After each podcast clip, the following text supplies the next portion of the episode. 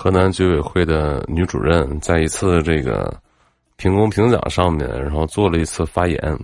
发言是这样的，呃，其中讲到了说，她因为是防疫工作者嘛，然后当天很难过的一个事儿是没有参加她女儿十八岁的那个生日会，也就是成人礼。由于在疫情工作的这个路上，没有参加自己孩子的生日宴会。这个，这个事儿怎么看呢？就是辩证来看哈。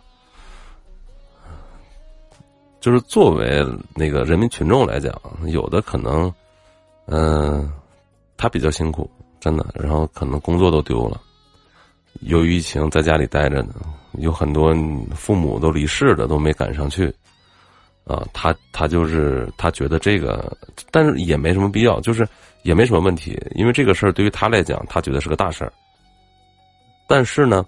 作为这个，作为作为这个老百姓呢，就觉得，哎，你看，我们我们都已经过得不是很好了，你过得比我们好。其实这有一种仇富和这个仇官的这种心理，这绝对是有的。这一点，你们就是我，我觉得很多网友为什么把这个事情闹得这么大？但实际上，这个事儿其实也没什么太大的事儿。啊，这个事儿其实也没太大的事儿，就是像萨门姐说的，她的这个案例，觉得。评不上典型，啊，他只是他他的这个案例以及他的故事，在老百姓觉得他达不到典型啊，他达不到这个级别，也达不到这个层级。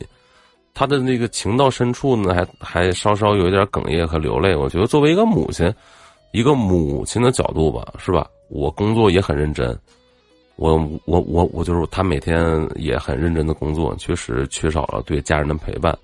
作为一个母亲，没有照顾到孩子的成长，他其实这个在他角度来讲是没问题的，对吧？每个人都有每个人自己的难处，就每个人的承受能力也不一样，他可能就没太考虑到就是大众的，呃，整体的这个想法吧，因为比就比比较偏向于自己内心的一个真实想法的流露，我一直是这样看待的。但今天又有这个事情又有新进展了，原因是什么呢？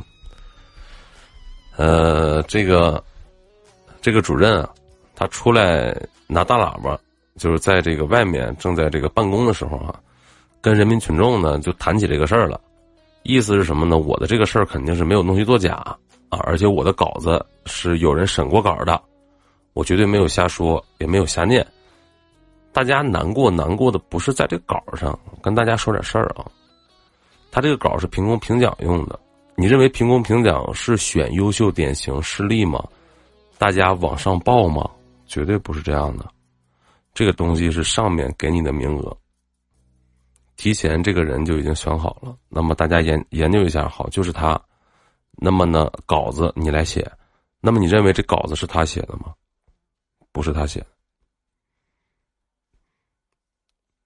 先有人来帮他写这个稿，他自己提供素材，有人帮他写。那么有有的小朋友写作文就写的不是很好了，打个比方，写作文，啊，就是我从小我就喜欢学习，我热爱什么什么什么的。当时那个我爸爸这个手划破了，我居然没有去安慰他，没有帮他吸水。忽然有一天没有帮我爸爸洗脚，小学作文就这么写的。这个公务员他的这个文笔也非常差，呃，他得再往上交，然后交到他们单位的上面的主管部门，比如说应该是组织口。或者是干部人士，是吧？然后再往上层级的去，领导会确认你这个稿 OK 了，他才会把这个稿子拿出来再去说。啊，其实这个稿子他也会背的。然后里面的这个小故事呢，其实他为什么拿出来说他女儿成人礼这个故事啊？所以说，这个里面的真假性大家都有待考证，因为这个里面就是。就是这样去做的，不是老百姓选出来的，啊，其实它是否符合民意，这个有待我们商榷。但其实我有听到有一些事情的时候，往往我是很恶心的，比如说什么负重前行啊，什么逆风者呀，我觉得我能理解，因为大家也都在辛勤的工作，我们拿了这份工资，我们其实就应该去做一些事情。做人民的公仆，为人民服务，我觉得是理所应当的啊，也没有必要太肆意的宣传。如果太肆意的宣传，我就是这几个字，大家记住了，叫高级黑，低级红。这期节目，谢谢。